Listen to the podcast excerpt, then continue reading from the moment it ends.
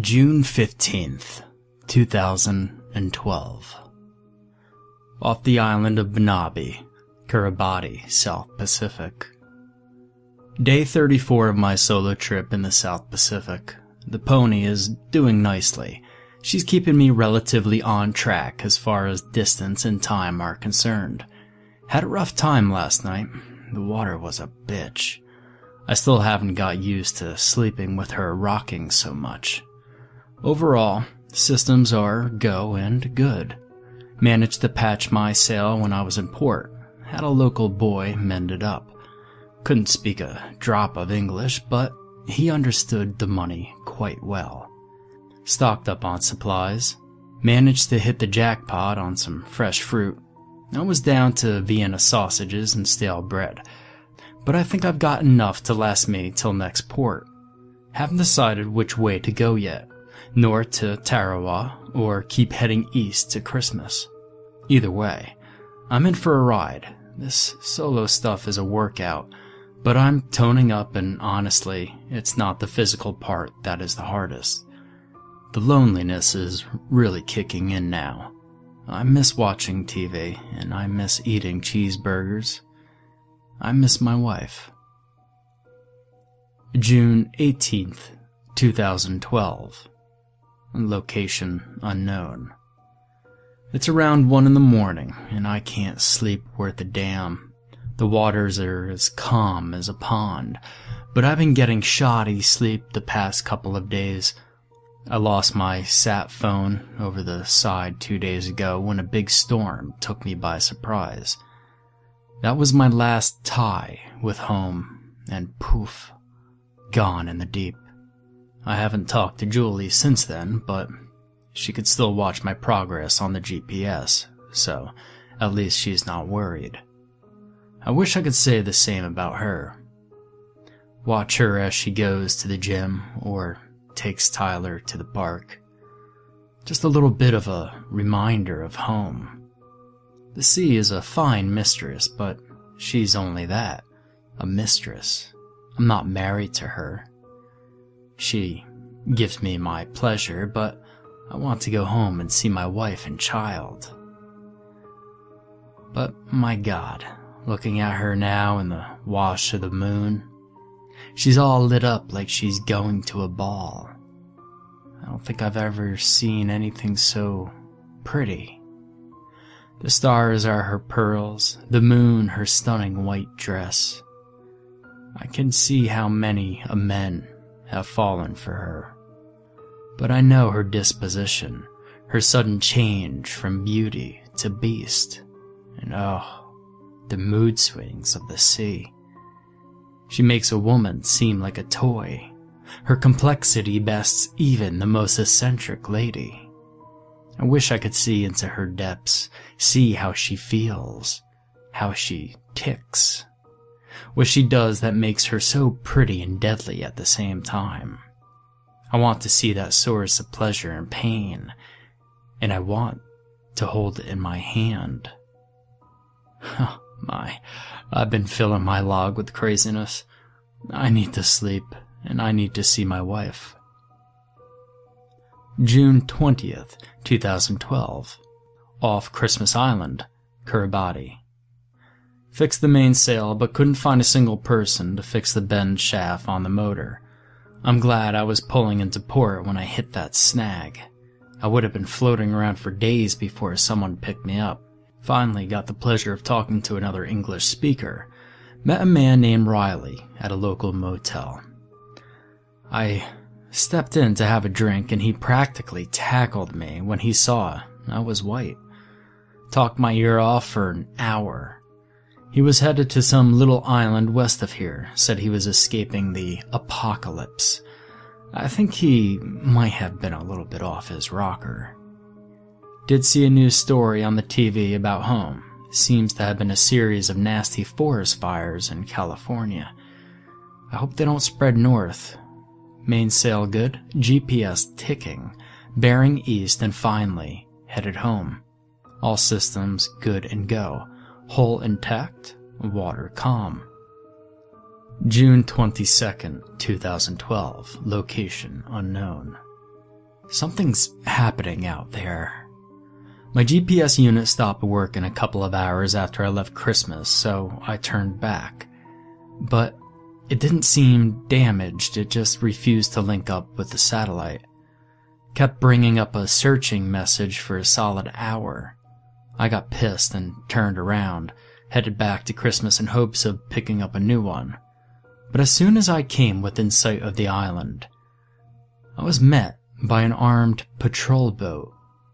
This was a US military boat, but it wasn't Americans on there. They were locals, well, dressed as locals, but toting machine guns. These weren't the ones you see on the news, the cheap little ones that the terrorists had, the KA 67s or whatever the hell they are. These were US guns.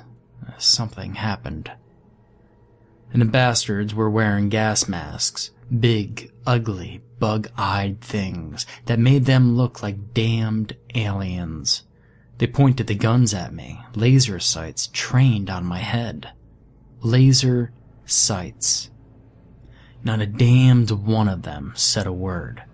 I threw my hands up, palms out, clearly not armed. I was in a solo sailboat, for God's sake. I wasn't an armed pirate with a peg leg and a fucking eye patch. Yet, they keep the guns pointed at my damn head. After what felt like an hour, a loudspeaker crackled to life. Don't come closer. Turn around. Go back in a heavy accent. That's all it said. The guns didn't move an inch. The damn lasers were still on my head, but I wasn't about to get shot, not over a damn GPS, so I turned tail and ran. No, I didn't look back. I didn't even start thinking about the whole thing until hours later. It had scared me shitless.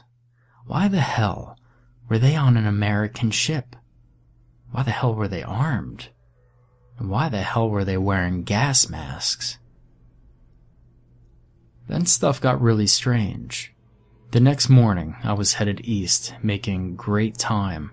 I sailed right through the night, trying to put as much distance between me and those bastards at Christmas. The sunrise was astounding, and I kept thinking, this is too beautiful. Way too beautiful. Something is wrong. This feeling of dread sank over me and hung there like a cloak. I tried to keep my mind off the incident at Christmas. As I calmed down more and more, I realized the details of that encounter didn't add up. Something was going on, and it was bad. I could feel that much. Then I saw a ship, and my mind could focus on nothing else. It was just a pillar of smoke.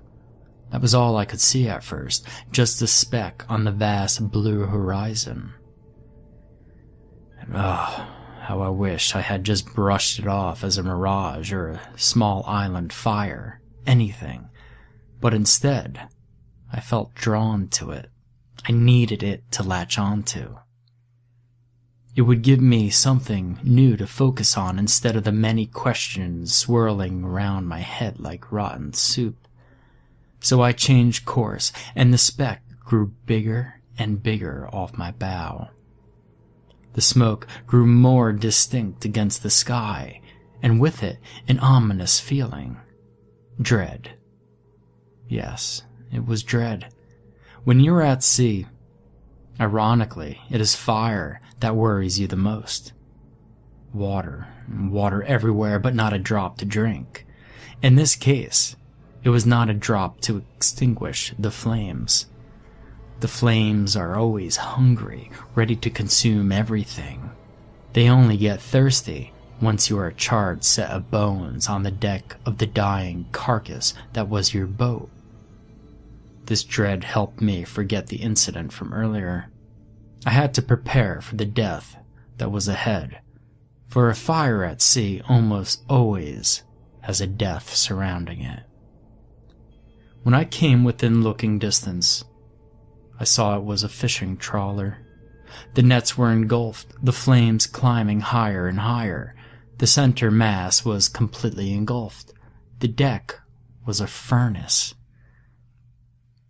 I stared through my binoculars and was horrified to see bodies writhing on the deck, black shadows against the raging inferno. At that moment, my radio crackled to life.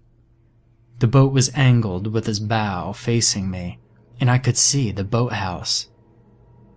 The only thing that had escaped the fire so far. The radio mast was visible, barely, through the thick black smoke. A static filled radio transmission broke through my speakers. Some native islander tongue lashed out, screaming at me. I had no idea what the words were, but I could hear the desperation in the voice. The fear. Words are not universal, but the impression they leave are. Whoever was speaking was scared. I scanned the boathouse and saw a single man inside. He was waving his arms frantically at me as he shouted into the radio. I reached for my mic to reply when the second strange thing happened. Two men ran up the stairs from the deck, both alight.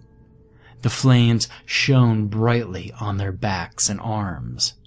They looked like two stuntmen out of a Hollywood movie. They charged at the door to the boathouse and started to bang furiously. The voice on my radio started with a new torrent of screaming, shouting, and a string of incomprehensible phrases that sent a chill through my body. He was praying. It seemed. Praying to me. And asking me to save him. But I just stared, mouth agape, watching the two flaming men break down the door and burst into the boathouse. The radio stopped, static filling the silence on my boat. I watched in horror as the two flaming men jumped atop the single man, and then all three were out of view, dropping to the floor. Only the tips of the licking flames could be seen through the windows. I dropped the binoculars and shook my head fiercely. It seemed like a dream now the whole thing. I think I cursed loudly. Maybe it was silent.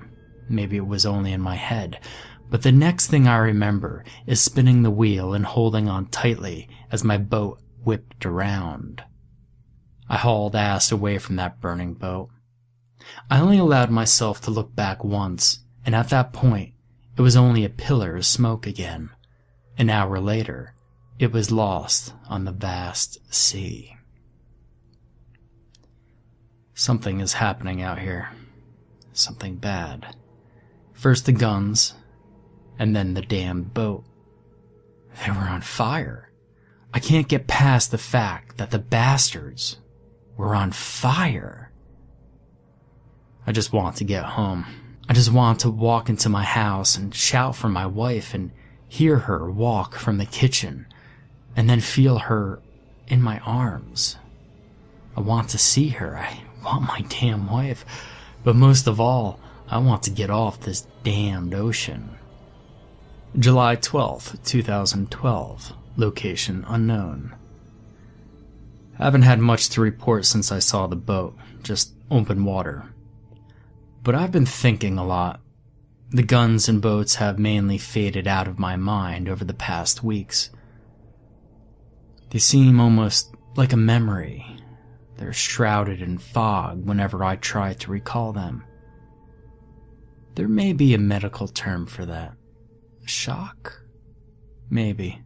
Or it might just be that my mind is smarter than I give it credit for and has pushed those memories away so that I can focus on the task at hand.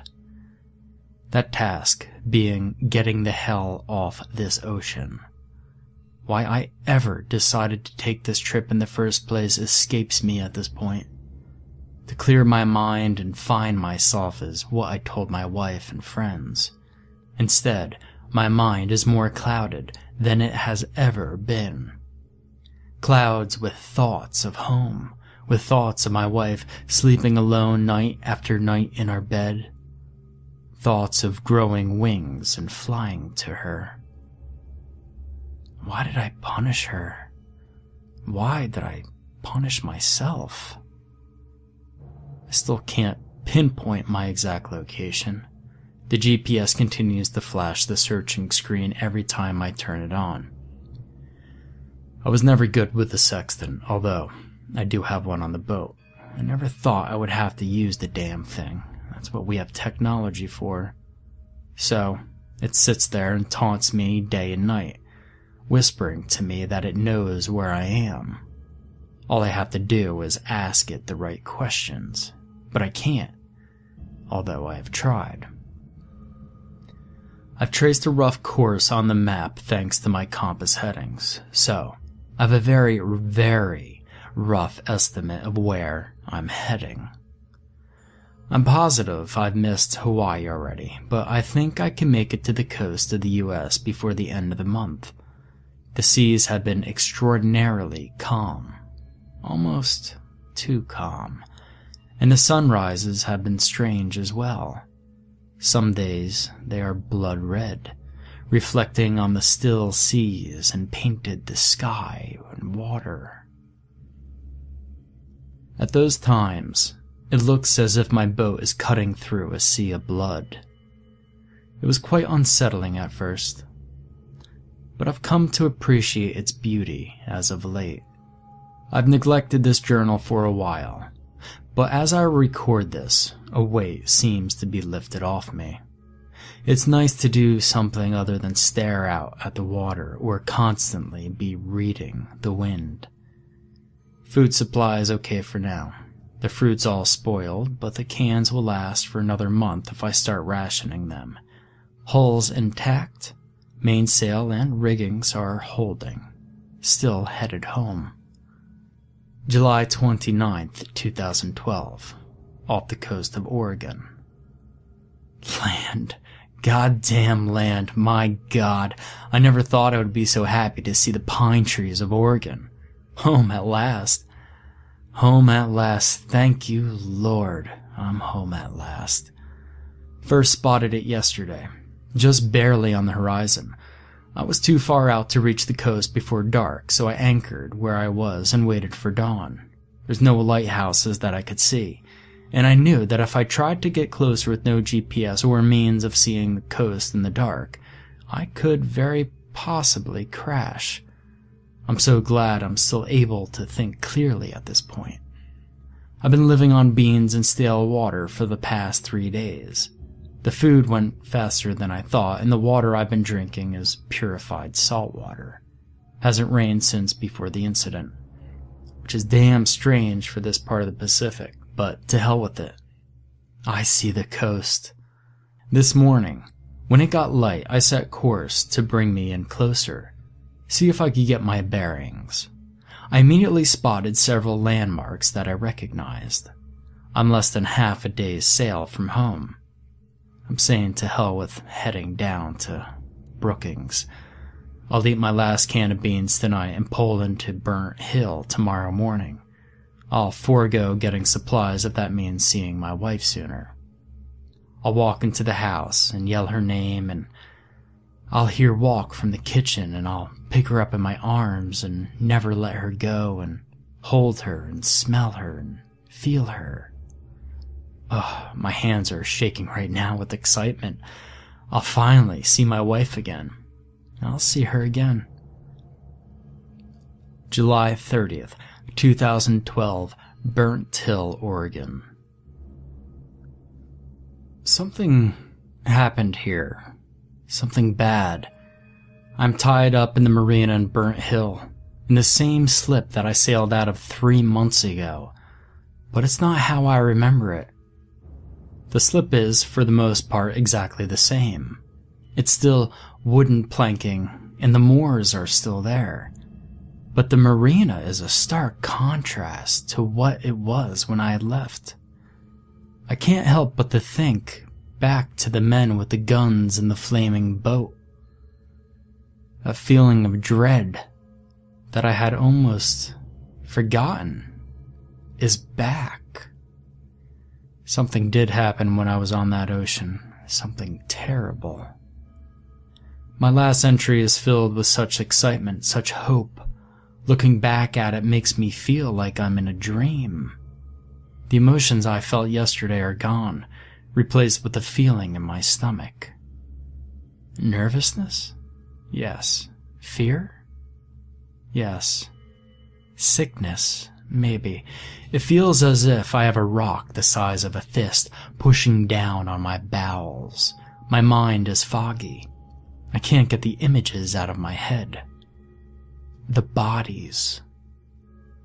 When I approached the opening of the small harbor, I was immediately met with the smell of acrid smoke and something else, although I couldn't put my finger on it at the time. Fear gripped me then, and has yet to let go.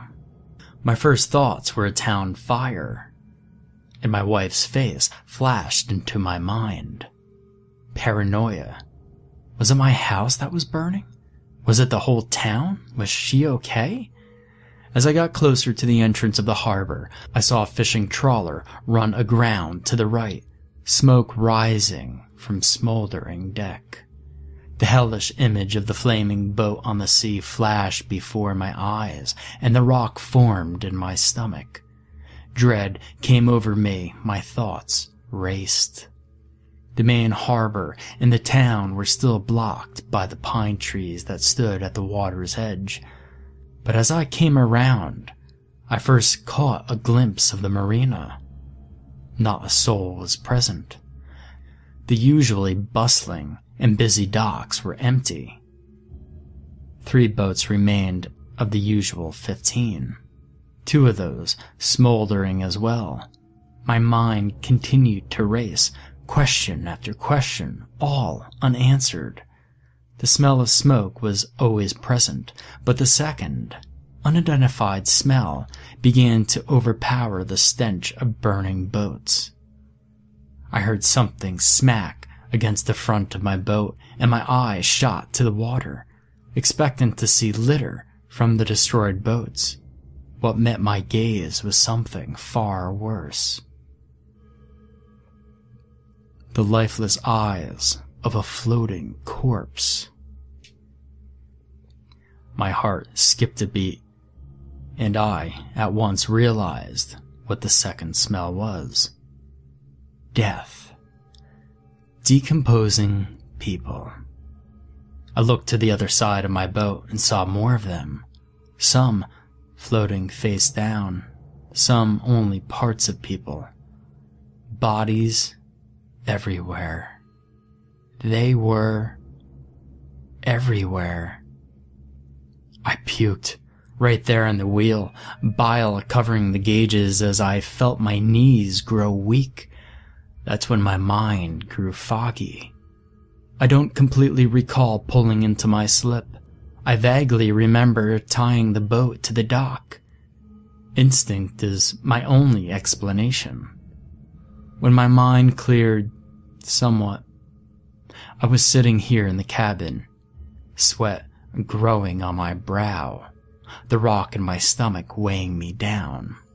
The questions came back in a flood. Was everyone dead? Who did this? What did this? And what the hell happened here? And then I remembered my wife. I grew frantic and rushed topside only to stop immediately as my sense returned somewhat.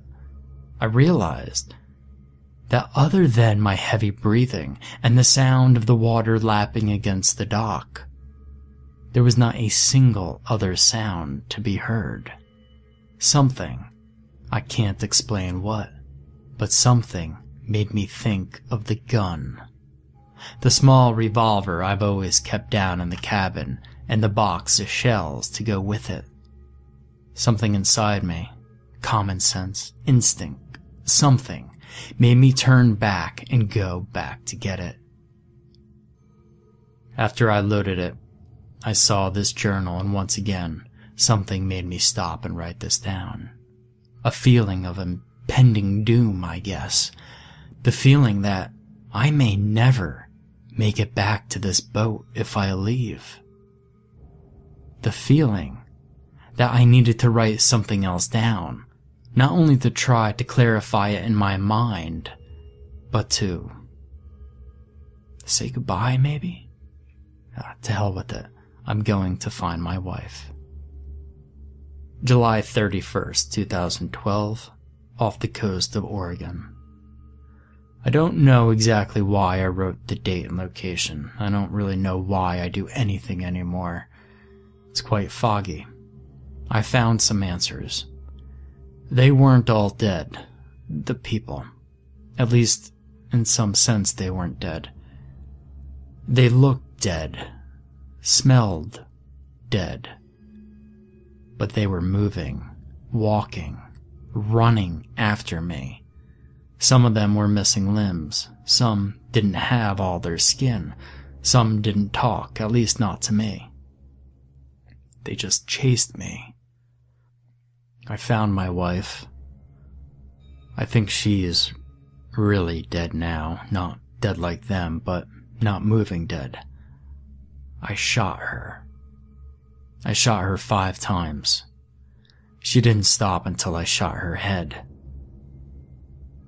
I finally stopped crying sometime last night, I think. It's all quite foggy. They chased me. They wanted to kill me. They wanted to eat me, I think. My wife tried to bite my face when I came home. I walked in the door and yelled her name, and I heard her walk from the kitchen, and then I saw her, and her face was missing parts. And she screamed and ran to me, and she tried to bite my face. And then I shot her.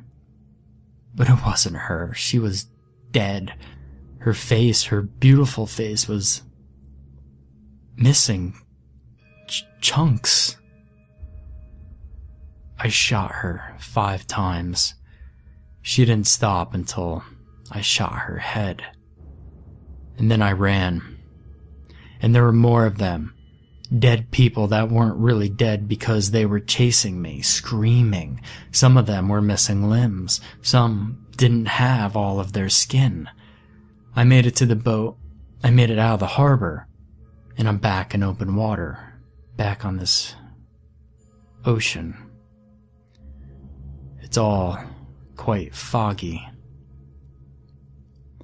I lost the box of bullets, but I still have one left in the gun. I spent the last hour opening the cylinder and spinning it, and then snapping it shut. The bullet never stopped at the top. I couldn't bring myself to just put it there, so I kept spinning it and snapping it shut and it finally landed at the top. It's sitting next to this journal as I write. As you find this and are reading it, don't go to Burnt Hill. Everyone is dead. Even if they do move and walk and run and scream. I shot my wife five times she didn't stop until I shot her head. The sun is coming up, and it's red again, like all those mornings before. I'm going to the deck to watch it, to look out over the ocean as it turns from blue to red, as it turns from water to blood. If I add my own, I don't think it will matter much.